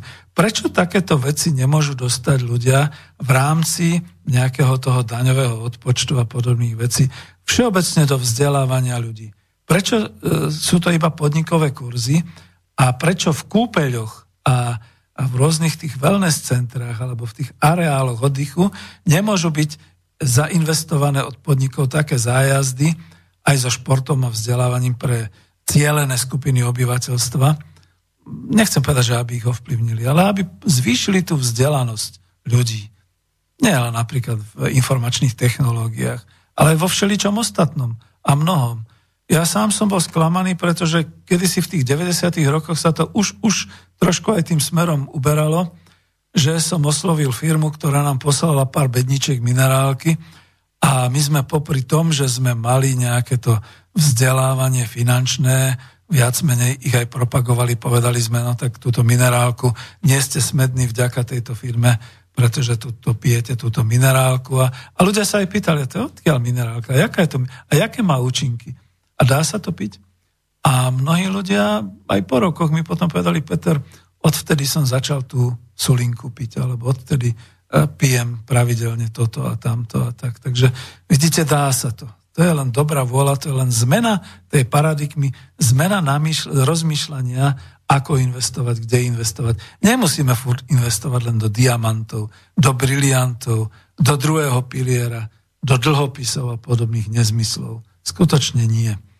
Takže toľko som chcel a bolo by veľa o čom vyprávať, ale to už si potom nechám tieto makroekonomické a tieto ekonometrické vzorce, relácie a výpočty pre stretnutia s profesorom Husárom a s ďalšími spolkármi, aby sme to rozoberali ešte podrobnejšie. Takže toto je tá zmena, ktorá nastala aj tou pandémiou a je teda uh, kladná. Teraz by som prešiel trošku k tým zápornejším veciam, ktoré sa odohrávajú na pozadí pandémie a na tom, aká je situácia na Slovensku. Lebo zase na druhej strane je to tristné v samotnom slovenskom národnom hospodárstve. Častokrát sme o tom hovorili. Jedna z téz je, že 10 tisíce ľudí nevládzu splácať svoje požičky a žiadajú o odklad, pretože mnohí žili, a varoval napríklad Vitkovič, ale nikto ho nepočúval, mnohí žili v takej nirváne, že Pracujeme v Bratislave, kúpili sme si hypotéku na byt, máme lízované jedno auto, druhé auto, máme dovolenky, sme dobre zarožení, ale však máme dobré príjmy, tak čo, nič sa nám nemôže stať. Takže sa iba potvrdzuje pravda a múdrosť starších generácií, že sa môžeme zadlžovať iba natoľko, nakoľko sme schopní sami sebe v sebe garantovať, že to splatíme. Najlepšie je samozrejme nezadlžovať sa vôbec. To sú výnimky, to sú skôr stredné a staršie generácie na Slovensku. Lebo jeden ma upozornil, že čo si myslíš, vidíte, ja mám dosť teraz takéto debaty na takéto témy, čo si myslíš, ako vznikla taká tá vlna nenávisti počas druhej svetovej vojny, samozrejme to bol aj ten fašizmus a tak ďalej, voči tým, čo boli lichvári, čo predávali na dlh, čo keťasili, čo predávali na Borg a tak ďalej. No tak vidíte, to je to, že vždy je tam ten nejaký aj ekonomický podnet. A teraz si predstavte, čo by sa dialo, keby sa to takto aj v tejto chvíli neutlmovalo tými vládnymi opatreniami a podobnými. A či by boli banky také milosrdné, tieto nadnárodné a cudzie banky, voči našim dlžníkom. Lebo aj tak nie sú až tak milosrdní, lebo odklad splátky znamená iba toľko, že ju raz budete musieť splatiť. Odklad exekúcie znamená iba toľko, že ju budete musieť raz splatiť a nedaj Boh, aby už neplatil potom ten koronavírusový zákon o, o tom, že v tom čase sa možno nepočítajú úroky alebo podobne. Ani sám neviem, ako to je. Nemyslím si, že je to až tak milosrdné. Skôr tam boli upozornenia, že ľudia, neodkladajte si tie odklady splátok o 9 mesiacov, lebo vám potom narastú tie náklady a tak ďalej.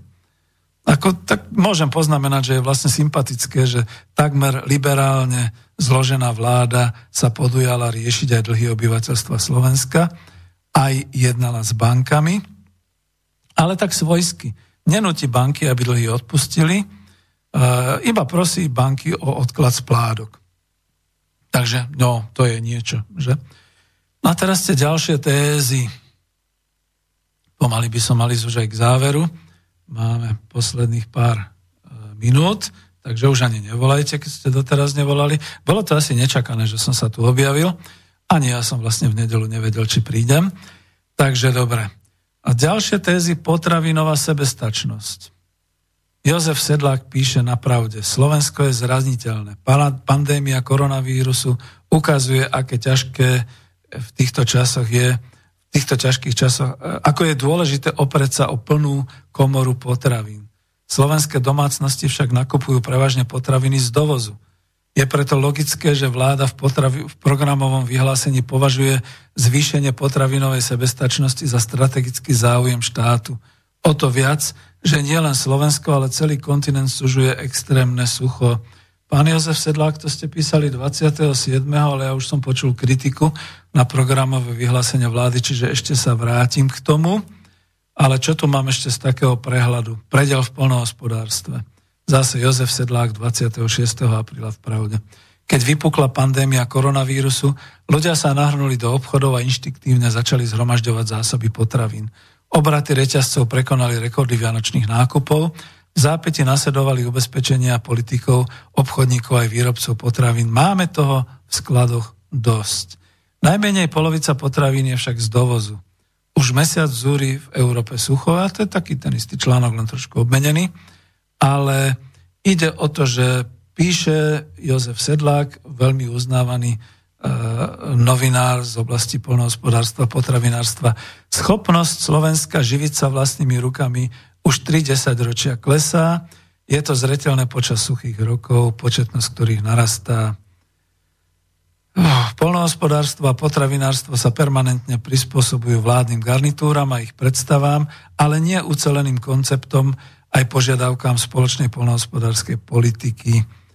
A ja dodám teda a politických polnohospodárskych odborníkov ako akademik Hraško, bývalý minister podhospodárstva Koncoš, všetci tí, ktorí sú aj tu pri našom spolku národohospodárov, a my sme už dlho kričali, že to je v neporiadku, ale teraz to vypuklo.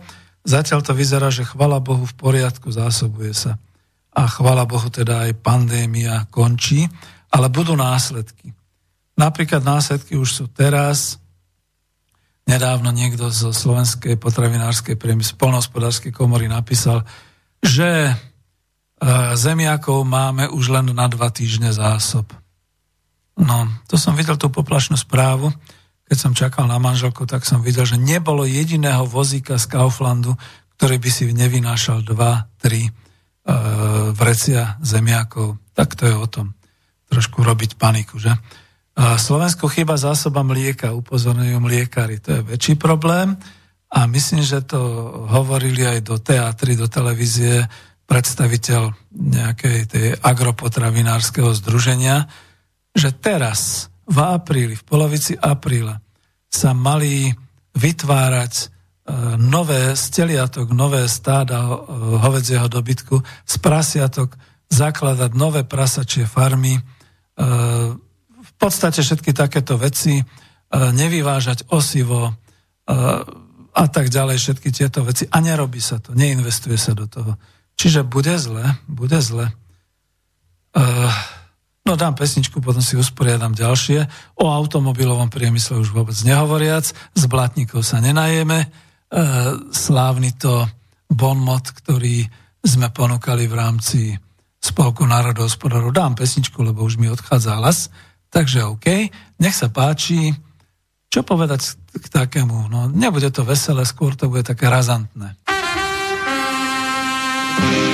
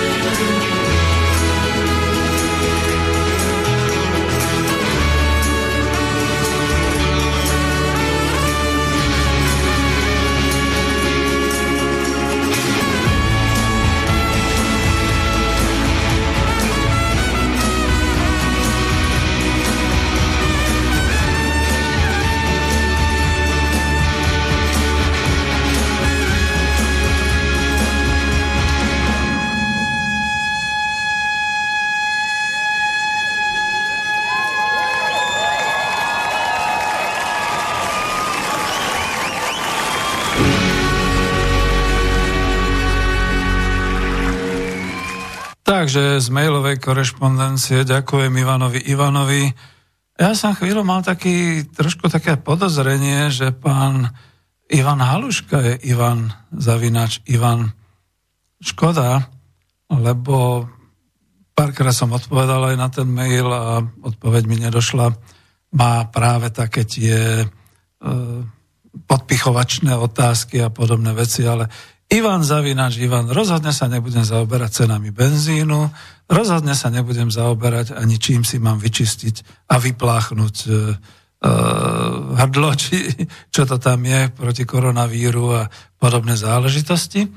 No a čo sa týka takej tej otázky, že prečo sa nezaoberám chudobou a biedou na Slovensku, od toho tu máte väčších hlavičiarov a extrémistov doľava, napríklad DAV2 alebo Slovo, tak si to tam prečítajte.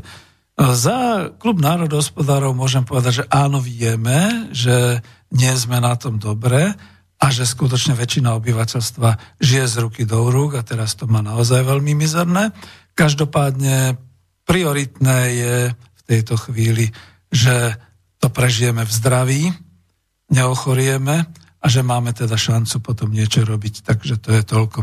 Ináč z takého hľadiska tých názorov, čo sme si dali ako spolok, rozosielal som a komunikujeme, je e, jeden z tých dominantných názorov je, ako svet pozna, pozmenila pandémia koronavírusu. Predovšetkým, že zasiala strach. A toto je asi to podstatné, pretože už nefungovalo ani náboženstvo, prestávali fungovať všelijaké tie ideologické rôzne schémy a rôzne tie myšlienky a všeličo ostatné, ale strach. Strach jednoducho zasiahol, pretože človek je stále nejakým spôsobom živočíšny druh a má taký nejaký ten svoj put, čiže ja to vezmem na seba, že e, nevysielal som možno aj z tých dôvodov, že aj keď sa tu chránime, aj keď je tu také, ale nikdy nevieme, tí naši hostia nám nedávajú najavo, akú majú cestovateľskú anamnézu a vravím, že v jednom z tých vysielaní sa tu vyskytol aj mladík, ktorý si kľudne dal dolu masku a až po mojom upozornení, že ja chránim nielen seba, ale aj starších a, a povedzme a tak ďalej, tak, tak potom si ju tak nie moc ochotne dál a tak. A toto ja nemám rád, to ako takéto veci. Nie. No dobré, ale to je jedno a tá odpoveď, že teda z čoho alebo ako to teda bude vyzerať.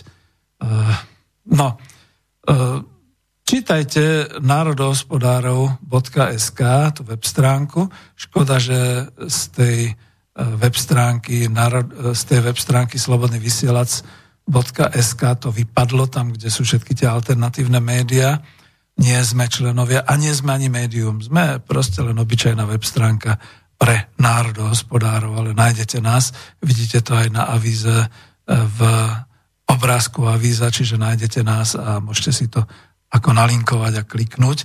Je tam kopec článkov, ktoré hovoria o tom, že druhý pilier má už miliardovú stratu a že až e, ma to brzí. A prečo, keď začínam hovoriť o takýchto veciach, začína blbnúť mikrofón? Takže e, druhý pilier má miliardovú stratu, napriek tomu e, stále naďalej štát platí 60 miliónov mesačne do tohoto stratového podniku. A aj keď sa všelijaké náklady rúcajú, tento sa nerúca. Dobre to ovládate. Rušíte hneď v tej chvíli, keď sa hovorí o háklivých témach. E, druhá vec, automobilový priemysel. E, pozrite si v článku e, esej profesora Husára o automobiloch, koľko vlastne a aké sú to, myslím, že je to štvrtý fakt, aké automobilky dosahovali tržby a zisky a koľko z toho platili štátu, koľko zainvestoval štát Slovenská republika a ako teraz budú požadovať aj možno v rámci toho klubu 500 a týchto kompenzácií od štátu za to, že nefungujú. A pritom oni nefungujú nie kvôli zákazu štátu, ale nefungujú hlavne kvôli tomu, že nemajú odbyt, celosvetová kríza, e, nemajú dohodnutú a zlyhala im logistika subdodávateľov. A naši ľudia pritom, a to som tiež niekde tam písal, boli ochotní. Keď Kia vyhlásila, že končí s prestávkou a E, ide znova, otvárala namiesto troch zmien len dve pracovné zmeny, tak ľudia, naši ľudia, ktorí si potrebujú zarobiť, si jednoducho nasadili rúška, dali rukavice, strpeli, aby ich tam týpali, alebo teda prezerali tými kamerami e, na teplotu, išli a v tých rúškach a v tých rukaviciach tam vo vnútri s dištanciou nejakou sociálnou medzi sebou pracovali, pretože peniaze potrebujú. Čiže takto je to po celom slovenskom kolónnom systéme. Sme skutočne kolóniou, kde pokiaľ teda nenaženú ľudí do práce, tak už potom ako im nebude ako záležať na tom, že by tu mohli zostať, poberú sa ďalej, ale automobilový priemysel podľa mňa zhorí, nie tak ako v Detroite, a v, kde to bolo, ale zhorí ešte viac, pretože my máme to varovanie len toť tuto za slovenskými hranicami smerom na Ukrajinu, tam, kde je taká tá dedinka, myslím, zasi nespomeniem ten názov Solomonovo alebo tak nejako, pri maďarských hraniciach viac už, ukrajinsko-maďarských, kde za dedinou na pustom poli na úrodnej pôde vybudovali veľký e, automobilový montážny závod, prevažne Oktávie tam robili. No a keďže sa to tam nejak po roku 2015 už ten odbyt nebol do sveta a odbyt na Ukrajinu úplne padol, tak ten závod je dneska mŕtvy. No není úplne mŕtvy, pretože funguje tam skoro až osobná zákazková výroba. Človek príde, objedná si, dostane Oktáviu alebo aj nejaký iný voz, ktorý mu partia pracovníkov priamo na linke prispôsobí jeho požiadavkám. Samozrejme, ten voz je aj trošku zrejme drahší. Čiže to je tá výroba pre, šitá na mieru pre zákazníka. No ale ten obrovský areál je vlastne pustý, respektíve pred závodom je obrovské parkovisko s množstvom oktáví a toto video bolo niekedy koncom minulého roka nakrútené, čiže onedlho to môže byť kľudne aj na Slovensku tak. No ale je tam zase aj taký optimizmus a nehovoríme to len my, národohospodári, že všetci tí nezamestnaní, ktorí budú vznikať, pokiaľ by dokázal štát stále to hučí. Čiže vidíte, ako náhle ten jem do živého, tak je to zle. Tam, kde by dokázal štát zabezpečiť a zorganizovať naozaj, povedzme, finančné toky do polnohospodárstva, do potravinárstva, tam aj ľudia, ktorí sa stanú nezamestnanými, nastúpia. Pretože niekto im tam furt vyvoláva to kliše, že to budú slamenné, to budú slamári, to budú pracovať smradlaví s prasatami a budú musieť chodiť von a v úmornom pekle letného dňa a podobné veci. Zabúda sa, že my už sme mali polnohospodárstvo agropriemyselného typu ako Slušovice a tieto veci nie je problém rozvinúť. E, momentálne som mal aj takú polemiku na DAV 2 o tom, že e, prečo nie a prečo, a prečo teda nezabezpečím. No nezabezpečím, pretože jedinou mojou malou, malým príkladom je, že to tu komentujem, že tu osvetovo pôsobím v Slobodnom vysielači Banská Bystrica. Nie som v žiadnej komisii, ani Národnej rady, ani vlády, ani podobné. Čiže nemôžem ovplyvniť niekoho tým smerom, aby som povedal, nedávajte finančnú pomoc nadnárodným spoločnosťam. E, neposkytujte cez komerčné banky súkromným firmám e, tie peniaze, ktoré im slubujete.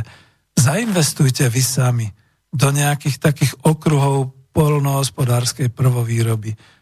Spojte sa s obcami, spojte sa na okresnej úrovni, budujte nejaké potravinárske, spracovateľské kapacity. Spojte sa s prepravcami, ktorí sú furt nešťastní a podobne. Ponúknite im logistiku po Slovensku, aby bolo možné po okresoch až cez kraje zásobovať celú republiku potravinami, polnohospodárskymi produktami, ovocinárstvom. Tam sú niekde články o tom, jak ovocie u nás hnie, pretože to nemá kto obrať, kto doniesť do mesta a preto my kupujeme v Lidloch, v Kauflandoch a podobne. Čiže to sú všetko len naše chyby. Lenže ja sa nepripájam k tomu obrazu biedy a chudoby na Slovensku, pretože skutočne ja viem, že ľudia potrebujú v tomto smere zorganizovať, potrebujú finančné toky. Ale sú tu zase iní ľudia, ktorí majú tú právomoc, doslova tú vládnu moc, tú zákonodárskú moc, ktorí sa vôbec nepozerajú tým smerom, ale pozerajú sa radšej ako pomôcť podnikateľom, ako pomôcť zahraničným bankovým skupinám a priemyselným skupinám a podobné veci, namiesto aby pomohli teda obciam a mestám a rozvinuli možno aj tú inštanciu, tak ako to Orbán myslí, teda tá štát ako posledná inštancia zamestnanosti. Veď dobre, začiatky sú ťažké. Aj človek, keď prichádza do práce a začína pracovať, tak väčšinou e, je trošku taký tupelo, proste moc toho nevie, naučí sa veľmi rýchle, zaučí sa, potom vie robiť. Čiže predpokladám, že ešte aj ja ako 65 ročný, keby som teraz začal niekde doslova až v tej polnohospodárskej prvovýrobe ručne, tak budem prvý mesiac úplne zničený z toho. Hlavne fyzická námaha, možno aj práca vonku a podobne. Druhý mesiac už budem natrenovaný. Tretí mesiac tiež, ale predpokladám, že postupne nabehne taká tá krivka tej mechanizácie a tej logistiky, tej automatizácie, takže možno po ruku budem hrdým polnohospodárom a potravinárom a budem šťastný, že pracujem na Slovensku pre slovenskú výživu, pre slovenské spoločnosti a tak ďalej a tak ďalej. Veď toto je to, čo nikto zatiaľ nechytí a prečo my národohospodári škrípeme zubami, dalo by sa povedať. No a potom napríklad mnohí, ale už, už nie je toľko času, ale aspoň pána Koncoša zmiením, že on tam píše tiež v takej tej našej Osobne sa obávam zhoršenia potravinovej sebestačnosti aj v podmienkach Slovenska. Pretože túto, čiže potravinovú sebestačnosť, kryjeme z vlastnej produkcie na zhruba 35 až 40% pri zatvorených hraniciach v tejto etape sa síce môže cena potravín z dovozu prechodne znížiť dokonca, pretože sú informácie o prebytkoch potravín v západnej Európe z dôvodu stiaženého odbytu. Následne mnohí malí výrobcovia zbankrotujú, čo bude mať za následok zhoršenie zásobovania európskeho trhu. Slovensko nevyjímajúc. Preto vidím nevyhnutnú potrebu štátnych zásahov do celého agrokomplexu a obchodu s cieľom zvýšiť sebestačnosť Slovenska v potravinách. Takto vidíte, že to je skutočne celkovo spolkový názor. Je tu ešte veľa ďalších vecí a názorov, ktoré som už teraz vynehal, ale dôležité bolo to, čo sme si povedali. Škoda, že ste nezavolali. Ďakujem za maily, aj keď vravím, že tie maily potom už niekedy budú predmetom nejakého takého, no čo povedať, no tak nejakého stretnutia. Ja aj niekto mi tam písal, že čo si myslíte, vyvolávate tu, aby ľudia tancovali na 1. mája na uliciach. Nie, nie na 1. mája, soudruhu, až na 1. júna, alebo možno 1. júla. To bude dôležitejšie. Vtedy, keď už nebude nikto chorý a nikto nebude umierať a budeme mimo koronakrízy, sám budem rád, keď vybehnem niekde na námestie SNP a budem tancovať. Takže toľko. Zatiaľ teda dovidenia a pustíme si pesničku, ktorá vždy bola vysoko optimistická, že je to tá legenda o krajine Žandu. Dovidenia, ďakujem, do počutia. A pesnička mi zázračne zmizla, ale že úplne. Tak čo, no tak ešte bežia 3 minúty. tak toto bolo nečakané. Vravím, že dejú sa zázraky. Takže aspoň teda toľko dopoviem. Želám nám, aby E, klub národohospodárov v máji, ktorý bude vysielaný, už bol taký pozitívny, taký, povedal by som, radostný a aby sme si potom vyhrnuli rukávy a povedali, čo ďalej robiť. Kde sa rozbehnúť a čo robiť, aby sme tie toky financí obrátili na Slovensku tým správnym smerom, teda k nám, do nášho národného hospodárstva, pre naše obyvateľstva, aby sme nepodporovali ďalej cudzích investorov a, a aby sme teda e, skutočne sa snažili vymaniť z toho pocitu tej kolónie, ako sme dnes, a aby sme sa pomaly začali dvíhať, aby mohli platiť na Slovensku tieto nové makroekonomické kritéria, pretože keď si to môže dovoliť nejaká krajina Bután, tam vysoko v horách, v Tibete a podobne, kde to je v Ázii, mať hlavný ekonomický ukazovateľ, systém národného šťastia, tak my by sme mohli mať aspoň ekonomické, makroekonomické ukazovatele, kde HDP premeníme na tieto štyri základné makroekonomické ukazovatele. Zdravie obyvateľstva, bezpečnosť obyvateľstva, vzdelávanie a sociálna úroveň stále lepšia. No pretože je pesnička preč, aby to nebol úplne hluchý priestor.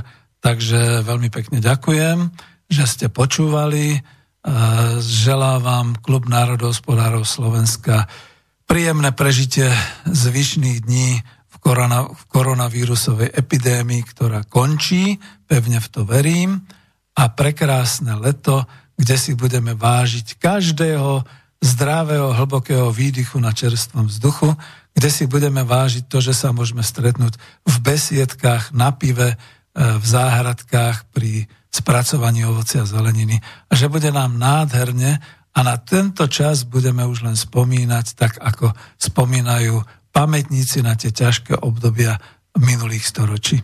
Ďakujem veľmi pekne.